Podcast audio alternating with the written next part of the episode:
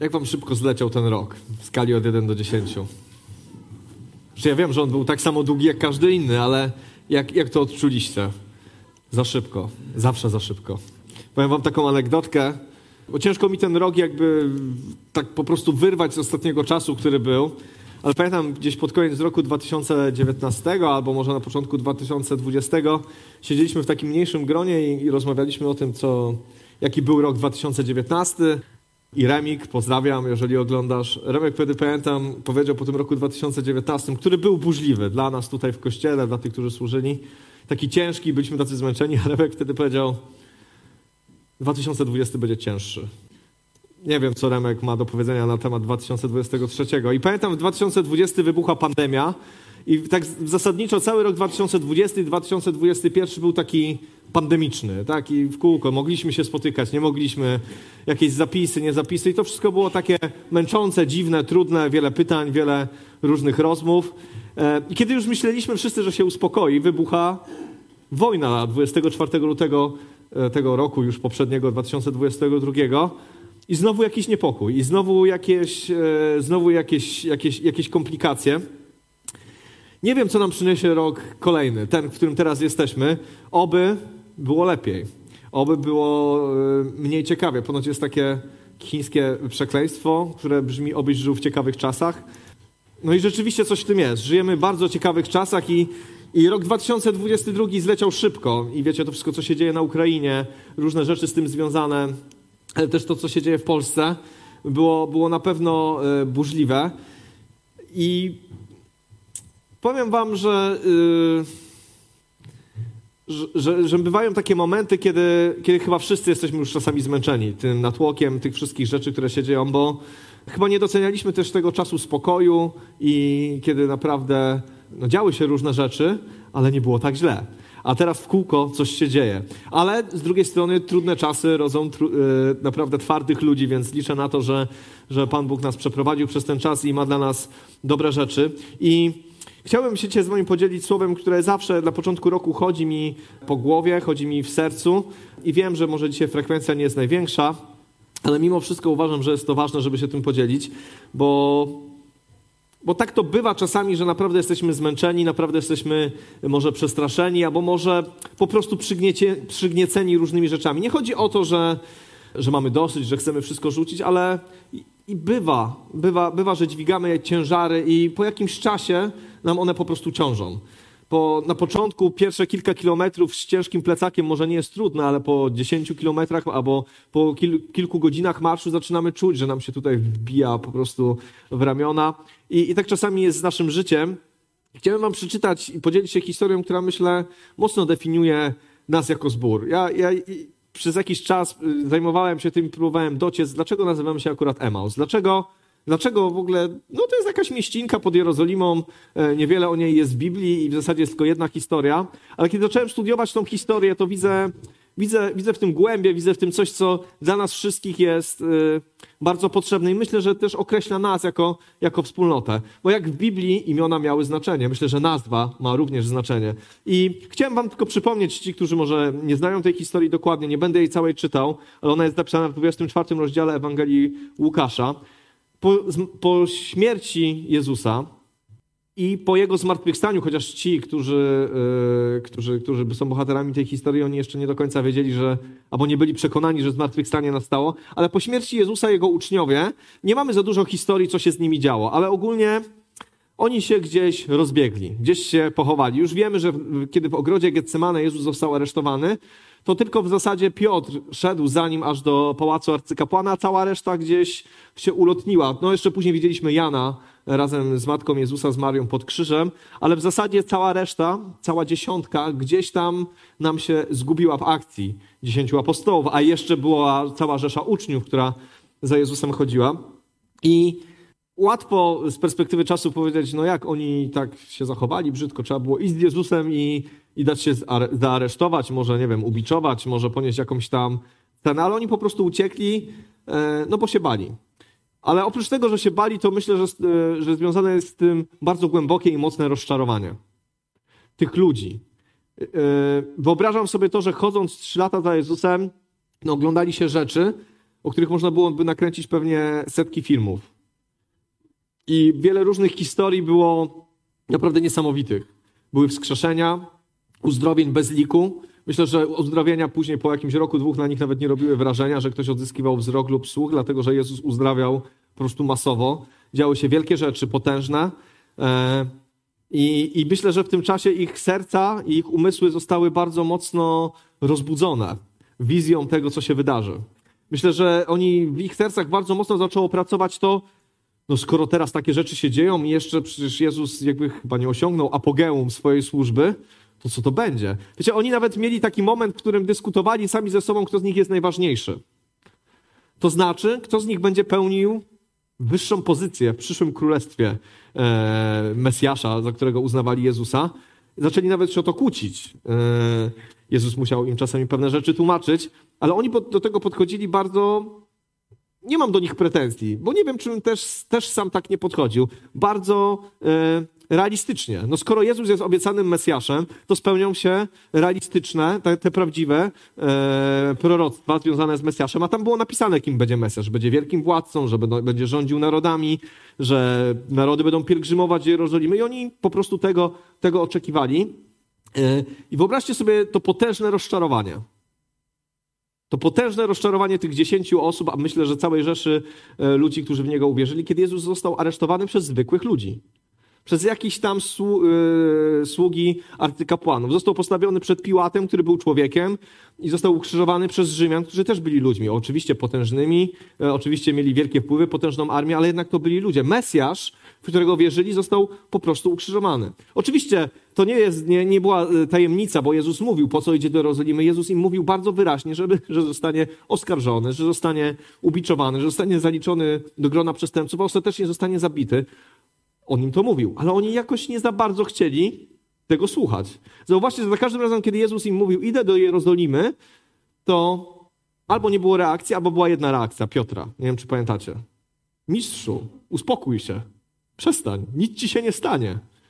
Dlaczego? Dlaczego? Dlatego, że w głowie Piotra był zupełnie inny scenariusz. Że ty idziesz do Jerozolimy prawdopodobnie po to, żeby objąć władzę, wygnać tych wstrętnych Rzymian i w końcu Izrael ma być potężny.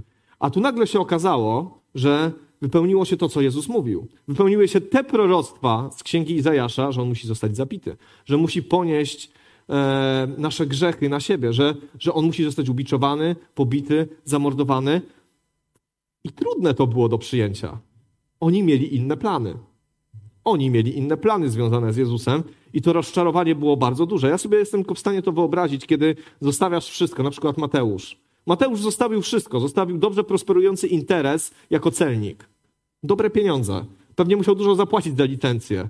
Pewnie miał dobre znajomości. On to wszystko zostawił, poszedł za Jezusem. I nagle Jezus zostaje aresztowany, a później zostaje ukrzyżowany. I oni zostają z mnóstwem pytań w głowie. Z mnóstwem pytań w głowie. Do czego chcę to porównać? Wydaje mi się, jestem prawie o tym przekonany, że że, że często nasze życie z Bogiem, oprócz tego, że w Niego wierzymy i wiemy, że On jest i wiemy, że On działa, e, oparte jest na różnego rodzaju obietnicach, na różnego rodzaju pragnieniach naszego serca, na, wielu, na, wielu, na różnego rodzaju naszych potrzebach, z którymi przychodzimy do Pana Boga. My przychodzimy do Jezusa albo przyszliśmy do Jezusa jako ludzie grzeszni, bo mieliśmy problem, autentyczny, mocny problem z czymś, może z uzależnieniami, może z problemami, po prostu może bezsens życia, a może ta świadomość grzechu, która nas otaczała, albo ktoś nam powiedział Ewangelię i stwierdziliśmy, że to jest to, że ja tego potrzebuję. Przyszliśmy do Chrystusa, bo, bo On zaspokoił nasze potrzeby, że On dał nam życie, że On nam pokazał wspaniałe rzeczy, że On nas uwolnił. I tak wierzę w to, że że to jest ten moment jak apostołowie, którzy mówią, to jest Mesjasz, niesamowite, idziemy. Pamiętacie, jak Natanael przychodzi i mówi, to jest, spotkaliśmy Mesjasza, chodźcie z nami. Zobaczcie, kogo spotkaliśmy. To jest ten obiecany przez Boga. Byli zachwyceni, chodzili za Jezusem, doświadczali wielkich rzeczy, wyganiali demony, głosili Ewangelię. Nawet mogli ściągać ogień z nieba, bo myślę, że Jan z Jakubem nie byliby tacy cwani, żeby zrzucić ogień na jakąś wioskę samarytańską, gdyby nie byli pewni, że to się wydarzy. Doświadczyli czegoś niesamowitego. Ale działa się na ich oczach historia. Plan zbawienia się realizował i oprócz ich indywidualnych potrzeb, ich pragnień, działo się coś, co było ważniejsze, coś ponad nimi, coś ponad ich, e, ich, ich, ich, ich życiem osobistym. gdzie mieli swoje pragnienia i potrzeby, Jezus przyszedł realizować Boży plan zbawienia i to się działo na ich oczach, mimo tego, że poniekąd też zaspokajał tego, to, to wszystko, czego oni pragnęli. Ale Boży plan był nadrzędny ponad to, co oni sobie myśleli. Jezus nie zmienił swojego planu, dlatego że Piotr i reszta apostołów myśleli, że już teraz będzie, e, zapanuje widzialne królestwo e, Boże na ziemi. Jezus nie zmienił swoich planów. Jezus wiedział, że idzie na krzyż. Jezus im, im, im to komunikował, ale jednak w ich głowach było coś innego. I wracam do tej historii z 24 rozdziału, kiedy Kleopas i drugi e, uczeń, nieznany z imienia, to nie byli apostołowie, to byli uczniowie, ale myślę, że byli blisko Jezusa, wracali sobie tacy rozczarowani do wioski, do Emaus. Nie wiem, czy oni pochodzili z Emaus, czy może to był tylko jakiś przystanek w drodze. Oni sobie szli do tego miasteczka e, w takich, jak czytamy tą historię, możecie sobie otworzyć, w takich średnich nastrojach. W pewnym momencie stoi, dołącza się do nich Jezus, już zmartwychwstały, ale oni go nie poznali i zaczyna z nimi rozmawiać. Pyta się o ich różne rzeczy i kiedy pyta się ich o różne rzeczy, to z nich się wylewa cały żal, który mieli w sobie. Chyba jesteś jedynym człowiekiem, który nie wie, co się wydarzyło w tych dniach w Izraelu. O Jezusie, który działał w potężny sposób, który czynił wielkie rzeczy, wielkie cuda, ale później został pojmany, ukrzyżowany.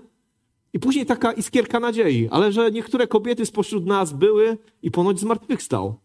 Wiecie, i jednocześnie było w nich takie rozczarowanie, taka gorycz, taki, takie, takie, takie zachwiane nadzieje, a z drugiej strony jakaś taka malutka iskierka nadziei, że coś się może wydarzyło, ale nie, nie brzmiało to jako, jako wyznanie wiary.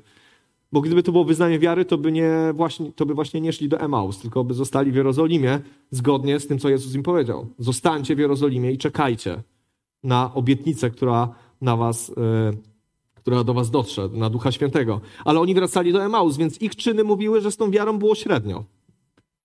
Ich czyny mówiły o tym, że to było dla nich ważne, co przeżyli z Bogiem, ale jednak wracali do Emaus. I dla mnie, dla mnie, dla mnie to jest taka historia Myślę, że każdego z nas. Historia zmęczenia, historia rozczarowania. Czy, czy można się rozczarować Bogiem? Myślę, że można, co nie jest winą Boga, to jest winą naszego spoglądania na Pana Boga. Możemy sobie wytworzyć w naszej głowie obraz Boga albo, albo rzeczy od Boga, które wcale nie są zgodne z Jego wolą, z Jego planem. Możemy my czegoś chcieć tak bardzo mocno, że możemy nie zauważyć tego, co Pan Bóg rzeczywiście robi i czyni. Może się tak zdać, że nasze plany przyćmią Boże plany, które się dzieją na naszych oczach. Wiecie, na oczach apostołów wydarzał się potężny plan zbawienia ogłaszany przez proroków. Ale jednak ich pragnienia, ich marzenia i ich interpretacja sprawiły, że, że w momencie kluczowym, w momencie kluczowym gdzieś ich wiara się bardzo mocno zachwiała. I wierzę w to, że, znaczy wierzę w to, jestem prawie przekonany o tym, że każdy z nas przeżywa takie momenty. Kiedy zderzamy się z taką, z taką sytuacją, że poszliśmy za Chrystusem i oczywiście wiele dla nas zrobił, podźwignął nas, ale czasami bywamy rozczarowani, bo Pan Bóg nie robi takich rzeczy, jak my byśmy chcieli, żeby robił. Że to nie wygląda tak, jak my byśmy sobie to wyobrażali, tylko robi coś inaczej. Kiedy myślę sobie chociażby o tym, co się działo w tym poprzednim roku i w tym roku 2021 i w roku 2020, to powiem wam, że ja nie tak to sobie wyobrażałem. Że nie chciałbym, żeby takie rzeczy się działy. Chciałbym, żebyśmy mogli normalnie się spotykać, wzrastać, budować się, a wiecie, a przyszło na nas tąpnięcie za tąpnięciem, problemy za problemami, różnego rodzaju rzeczy i moglibyśmy powiedzieć, że nam się takie rzeczy nie podobają, ale ja wierzę w to, że na naszych oczach też się realizuje Boży plan zbawienia, że nic się nie dzieje bez Bożego pozwolenia i bez Bożej wiedzy. Możemy narzekać, możemy marudzić, możemy stękać, ale wierzę w to, że Pan Bóg ma wszystko pod kontrolą. Wiecie, nie dzieje się nic, o czym Pan Bóg nam w Słowie Bożym nie powiedział, że się będzie działo. Takie rzeczy się dzieją. Mogą nam się nie podobać? Nie podobają. I bardzo dobrze, bo to nie jest nic, co miałoby się nam podobać, ale, ale się dzieją i od tego nie uciekniemy. Pytanie jest, jak na to zareagujemy. Ale myślę, że w naszym życiu prywatnym może być bardzo podobnie. Możemy mieć oczekiwania wobec Boga, które się nie realizują, bo zapomnieć gdzieś w tym wszystkim o Bożym planie, o tym Bożym planie nadrzędnym nad naszymi pragnieniami, o tym, co Pan Bóg chce uczynić, co Pan Bóg chce zrobić, nie tylko egoistycznie dla nas, ale co chce zrobić w naszej społeczności, co chce zrobić pośród nas, co chce zrobić może w naszym mieście, albo co robi ogólnie na świecie? I w którym miejscu powinien być, powinien być Kościół. I chciałbym teraz przeczytać taki fragment, który dla mnie jest piękny, bo o Jezus, Jezus w pewnym momencie, 25-27 werset mówi do nich tak. Wtedy Jezus rozpoczął w pewnym momencie, jak oni mu tam się żalą, płaczą, mówią różne rzeczy. Oni rozumni, ognuśnego serca, nie skorzy do wiary w to wszystko, co powiedzieli prorocy. Czyż Chrystus nie musiał znieść tych cierpień, by potem wejść do swojej chwały? I poczynając od Mojżesza, poprzez wszystkich proroków, tłumaczył im każdy fragment pisma odnoszący się do niego. Jezus dosyć, nie wiem, no chyba nieprzyjemnie, jakbym nie chciał usłyszeć od kogoś o nierozumny, ognuśnego serca, człowieku nieskory do wiary. Ale Jezus mówi im takie rzeczy, bo przypomina im, przypomniał im wszystko, co było napisane w Słowie Bożym, o tym, co się wydarzyło.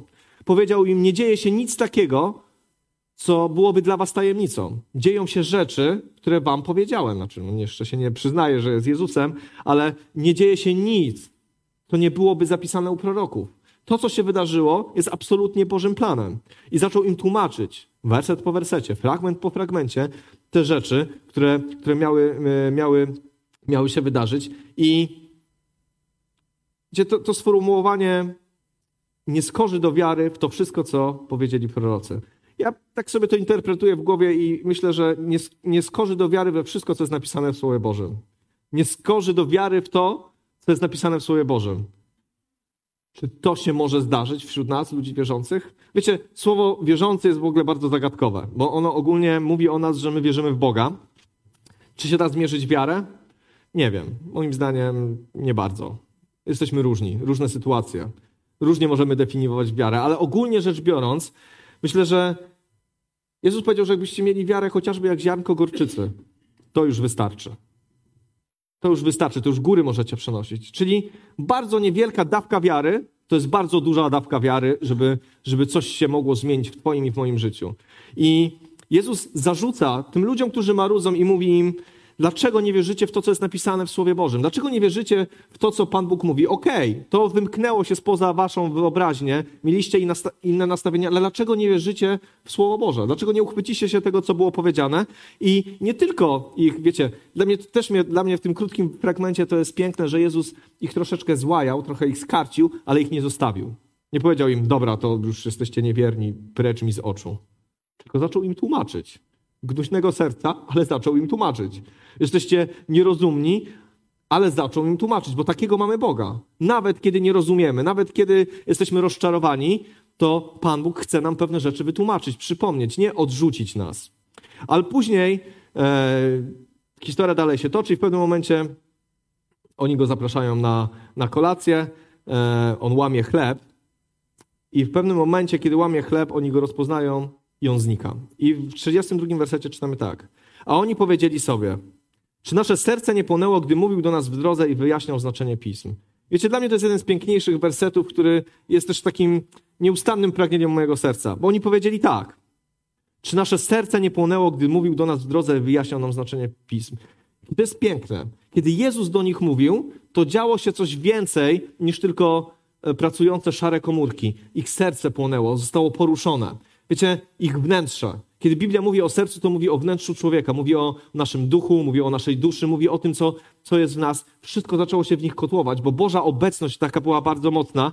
I wiecie, oni, oni w pewnym momencie mieli objawienie. Oni zobaczyli, rozpoznali Chrystusa po łamaniu chleba, zobaczyli, że to jest Jezus i, i automatycznie wstąpiła w ich serce nadzieja. Automatycznie wstąpiło w ich serce coś, czego im tak bardzo brakowało. Oni byli zmęczeni, zgnuśniani, marudzący, załamani, bez wiary, ale w momencie, kiedy spotkali się z Chrystusem, ich serce zaczęło, zaczęło, zaczęło inaczej bić, a później, czytamy to werset niżej, zawrócili napięcie i wrócili do Jerozolimy. Wrócili do miejsca, gdzie czekała na nich Boża obietnica. Wiecie, tak bardzo, myślę, że w tych czasach, w których żyjemy, my potrzebujemy naprawdę doświadczyć Bożego objawienia. Tak bardzo potrzebujemy, żeby nasze serce zaczęło płonąć. Tak bardzo potrzebujemy, żeby spośród tych wszystkich rzeczy, słusznych czy niesłusznych, na które narzekamy, z czym mamy problem, co nas gnębi, co nas dotyka, żeby w tym wszystkim spotkać się z Chrystusem.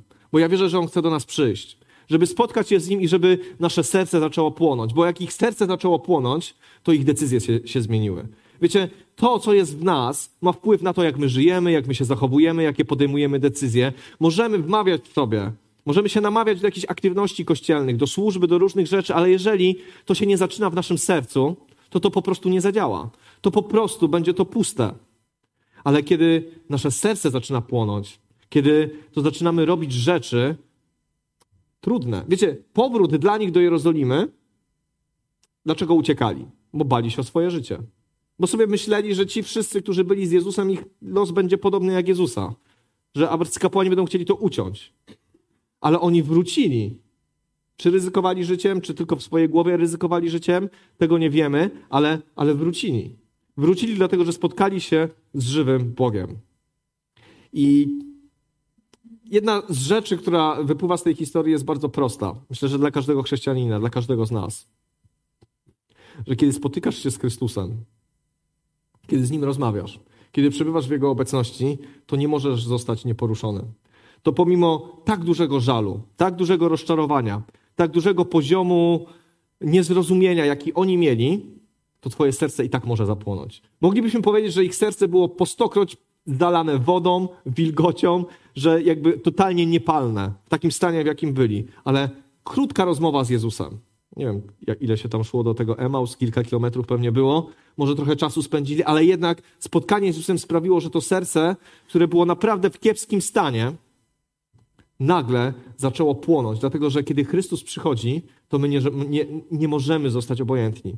I wiecie, mówię to o tym na początku roku, dlatego że absolutnie jestem przekonany o tym, że, że ten rok, który jest przed nami, może być łatwiejszy, może być trudniejszy, może być spokojniejszy, może być bardziej burzliwy, ale jeżeli, jeżeli nastąpi w naszym życiu coś takiego jak ci dwaj, Kleopas i ten drugi, e, drugi uczeń, kiedy kiedy, kiedy spotkamy się z Jezusem, kiedy nasze serce będzie płonąć dla Jezusa, kiedy nagle zaczniemy rozumieć Boży plan, Boże, Boży plan, który dotyczy naszego życia, ale też tego, co się dzieje na świecie, to wtedy, wtedy jesteśmy w stanie Panu Bogu służyć. Wtedy jesteśmy w stanie odwrócić się od swojej beznadziei, od nędzy, w której żyjemy, odwrócić się napięcie, zrobić zwrot o 180% i wrócić do miejsca swojego powołania, wrócić do miejsca, który Pan Bóg miał dla nas. Bo Pan Bóg miał dla nich konkretne zadanie. Zostańcie w Jerozolimie, czekajcie na Ducha Świętego, a później bądźcie mi świadkami. W Jerozolimie, w Judei, aż po krańce świata. To było zadanie dla nich, którego uciekli. Uciekli, bo nie tak to sobie wyobrażali. Ile razy my mamy tak w życiu z Bogiem, że sobie coś wyobrażamy? Mamy swój scenariusz na służbę, na, na relacje z ludźmi, mamy swoje pomysły, jak żyć, a później się okazuje, że życie to weryfikuje krok po kroku i nie jest tak, jakbyśmy chcieli. Że czasami Pan Bóg ma dla nas inne rzeczy, inne pomysły, inny plan. Ilu się uciekło do Emaus? Przepraszam, Emaus powinno być pozytywne. No w tej historii jest jednak miejscem spotkania z Bogiem, ale też miejscem jednak jakiejś ucieczki, jakiejś słabości. Jak często się to zdarza w życiu chrześcijanina, że jest zmęczony, że jest rozczarowany? Może szczególnie ci, którzy długo służą w kościele, którzy są zmęczeni czasami, bo to nie jest łatwe, którzy się starają, spędzają dużo czasu. Bywa czasami moment zmęczenia. Czasami są pytania, że może już byśmy chcieli widzieć to, to boom, to, to, to wielkie coś, co, co mamy w swoich głowach, w swoich sercach. Czy to są złe pragnienia? Nie. Dobre. Ale, ale możemy się zmęczyć. Słowo Boże mówi, że wiecie, w tej historii jest jeszcze piękna jedna rzecz. Bardzo piękna. Że to Chrystus przyszedł do nich. Że to Chrystus przyszedł do nich. Że to Chrystus ich zagadał po drodze. Że to Chrystus przyszedł dać im jakąś szansę, dać im nauczkę, że ich nie zostawił. Oni byli Jego uczniami. Oni poszli za Nim i On ich nie zostawił na pastwę swojej niewiary. Przyszedł i przemówił do nich.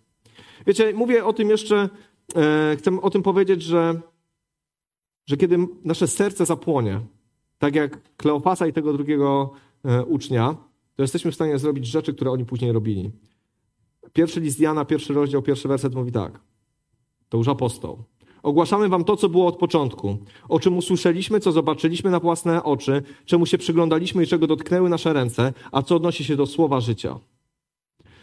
Ogłaszamy wam to, co było od początku. To usłyszeliśmy, zobaczyliśmy, przyglądaliśmy się i czego dotknęły nasze ręce. Apostoł Jan i wszyscy apostołowie nie głosili czegoś, co było dla nich teoretyczne. Oni mówili o tym, co przeżyli. Wiecie, spotkanie z Jezusem dla każdego człowieka jest tak mocnym przeżyciem, tak głębokim przeżyciem, że to się wymyka. Jak ktoś miałby powiedzieć, opowiedz o co chodzi. Nie, nie wytłumaczysz tego. To jest duchowe, duchowe spotkanie, którego nie da się po prostu w prosty sposób wytłumaczyć, ale apostoł Jan mówi, my mówimy o tym, co słyszeliśmy, my mówimy o tym, co zobaczyliśmy, my mówimy o tym, że Jezus był na wyciągnięcie ręki. I to głosimy. I to głosimy. Tego się nie wstydzimy. Wiecie, wierzę w to głęboko, że tylko ludzie, którzy doświadczyli naprawdę Bożej miłości i Bożej obecności, są w, ten, w taki sam sposób, są w stanie w ten sam sposób kochać innych. Możemy sobie dużo mówić o chrześcijańskiej miłości i o tym, że powinniśmy być tacy, śmacy i owacy, ale jeżeli nie ma spotkania z Chrystusem, jeżeli nasze serce nie płonie dlatego, że jesteśmy blisko Niego, to nie będzie miłości Chrystusowej. Będzie ludzka miłość. Taka, która tam od czasu do czasu wbije szpilę, wykręci rękę i jest po prostu niedoskonała, bo ludzie tacy są. Ale nie da się kochać bliźnich i spełniać tego powołania, które Chrystus nam dał, jeżeli my Bożej miłości nie przeżywamy, jeżeli to nie jest nasze przeżycie. Myślę, że Kleopas i drugi uczeń, gdyby nie spotkali się z Chrystusem, gdyby nie przeżyli tego, że ich serce nagle zaczęło zupełnie inaczej pracować, że znowu rozbudziła się nadzieja, pasja, pragnienie, oni nie byliby w stanie nawet kiwnąć palcem, żeby pełnić to posłannictwo, do którego zostali posłani. Apostoł Jan mówi, że oni mówili o tym, czego doświadczyli. Wiecie, my dzisiaj też będziemy mówić tylko i wyłącznie to, czego doświadczyliśmy. Naprawdę niepotrzebna jest ludziom nasza teoria. Niepotrzebna jest ludziom nasza teoria. Ja myślę, że my jesteśmy tutaj na ziemi po to, żeby być żywymi świadkami tego, że Chrystus jest żywy, zmartwychwstał, przyjdzie i zesłał swojego Ducha Świętego. My jesteśmy tego przykładem. A później w dziejach apostolskich czytamy tak, czwarty rozdział, 19-20. To jest Piotr i Jan przed Radą Najwyższą. Lecz Piotr i Jan odpowiedzieli, to jest słuszne przed obliczem Boga, słuchać bardziej was czy Jego, osądźcie. My nie potrafimy nie mówić o tym, co widzieliśmy i słyszeliśmy. My nie potrafimy nie mówić o tym, co widzieliśmy i słyszeliśmy. Moglibyśmy powiedzieć, że, e, musimy opierać swoje życie i swoje zachowanie tylko na wierze.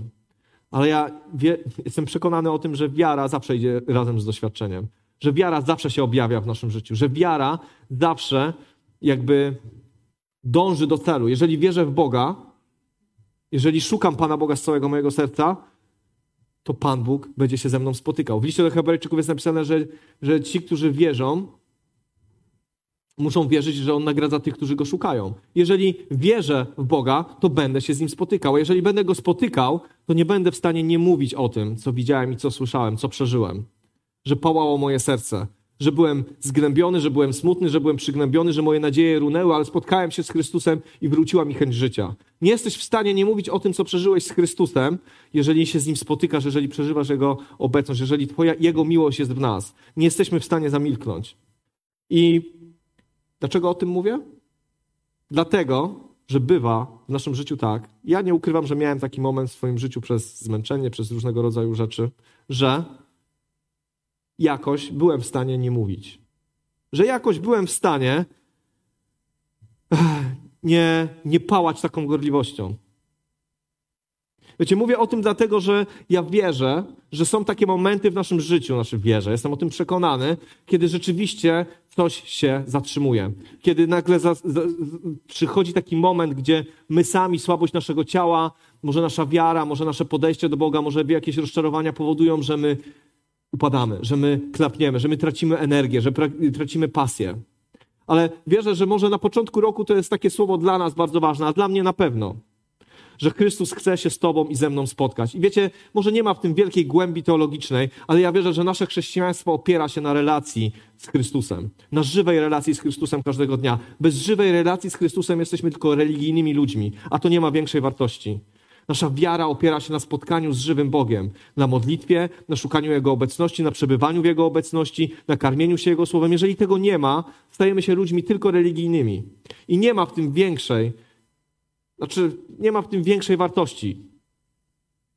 Ale to mnie zachęca do tego, żeby szukać Bożego oblicza. Wiecie, ja chcę przeżyć z Panem Bogiem takie wspaniałe chwile, żebym nie mógł nie mówić, nie głosić, Żebym nie mógł stanąć przed ludźmi z mojej pracy i gdziekolwiek jestem powiedzieć tak, takie rzeczy są, ja to przeżywam. Chcę mieć tą pasję w sercu. Chcę, żeby moje serce płonęło tak jak serce Kleopatra i tego drugiego ucznia. Nie wiem, czy wy tego potrzebujecie, ale być może w natłoku różnych rzeczy, które się dzieją wokół nas, gdzieś ten żar przygasł. Może gdzieś po prostu w tym wszystkim wkradło się rozczarowanie, zmęczenie, ale ja wierzę, że Chrystus chce się dzisiaj z nami spotkać, tak jak z tymi dwoma po drodze. W ich rozczarowaniu, w ich smutkach, w ich zmęczeniu On przyszedł do nich. On przyszedł do nich i sprawił, że kiedy do nich przemawiał, to ich serce znowu zaczęło płonąć. Czy chcesz dzisiaj, żeby Twoje serce zaczęło znowu płonąć? Czy potrzebujesz tego, żeby, żeby, żeby znowu mieć pasję, nadzieję, ochotę?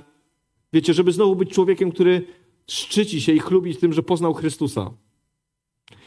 Bracia i siostry, to jest nasza misja tutaj na ziemi. Jeżeli my nie będziemy mieli pasji, to kto będzie miał pasję dla Chrystusa? Jeżeli Kościół Jezusa Chrystusa będzie smutny, zmęczony, wiecznie, wiecznie zdołowany i tylko czekał na jakąś katastrofę, to kto ma nieść nadzieję temu światu, jak nie my?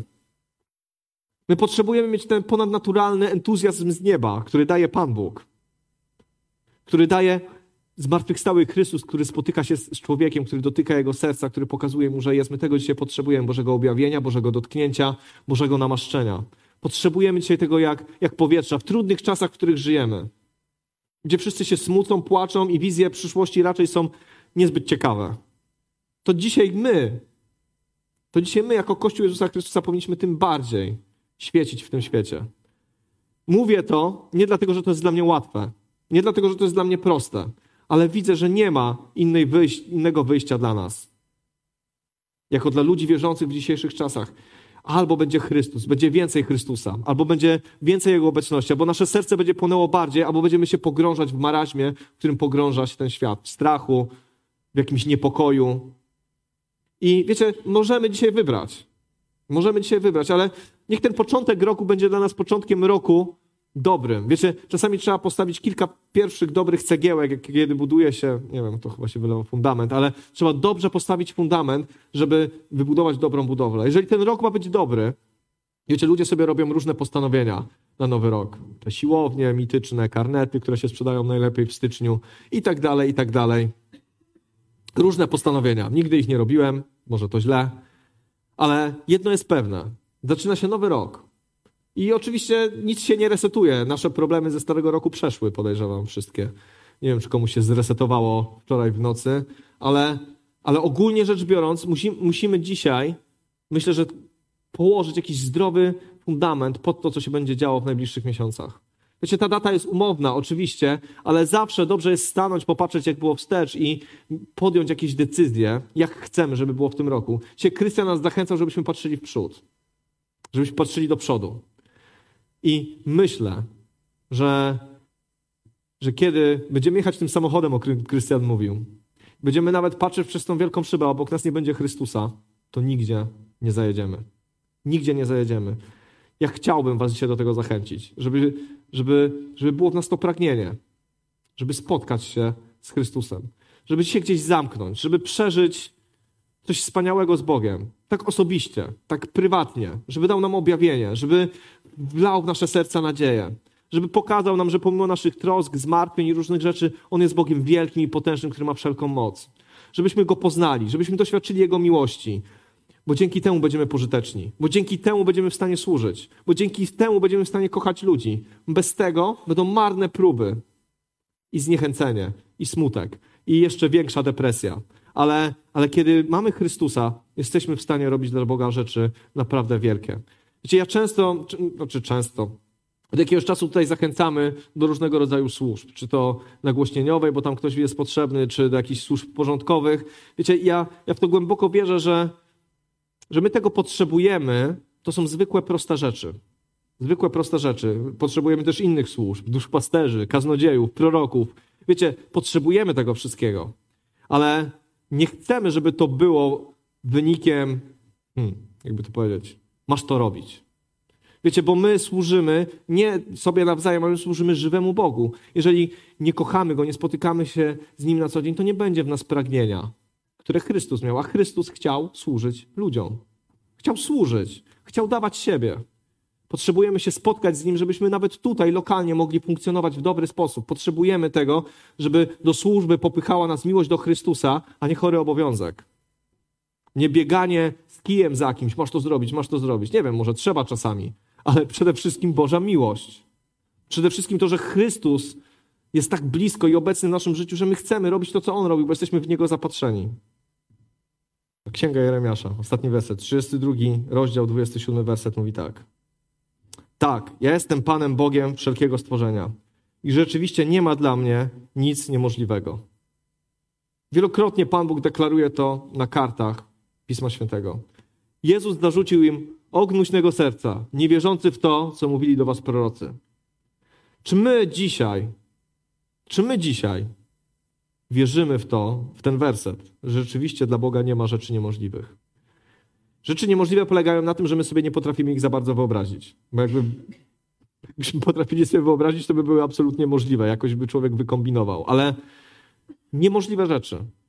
Niemożliwe rzeczy. Takie mogą być w Twoim życiu, takie mogą być w moim życiu, ale zachęcam Was do tego, żebyśmy zapragnęli takiego Chrystusa w swoim życiu w tym roku, na początku tego roku. Zbudujmy solidny fundament.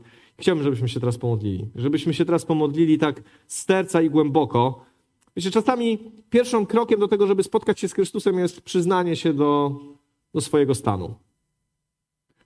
Pierwszym krokiem, żeby spotkać się z Bogiem, jest zawsze przyznanie się do swojego stanu. Wiecie, my możemy uszukiwać innych, ale Pana Boga nie oszukamy.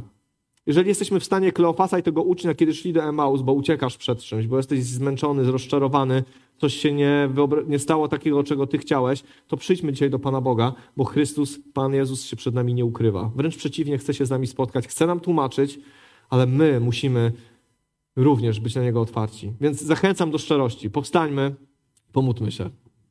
Panie Boże, przychodzimy dzisiaj do Ciebie. Przychodzimy dzisiaj do Ciebie, Panie, jako, jako Twój Kościół, Boże. My tak bardzo potrzebujemy, Panie, Twojej obecności w naszym życiu.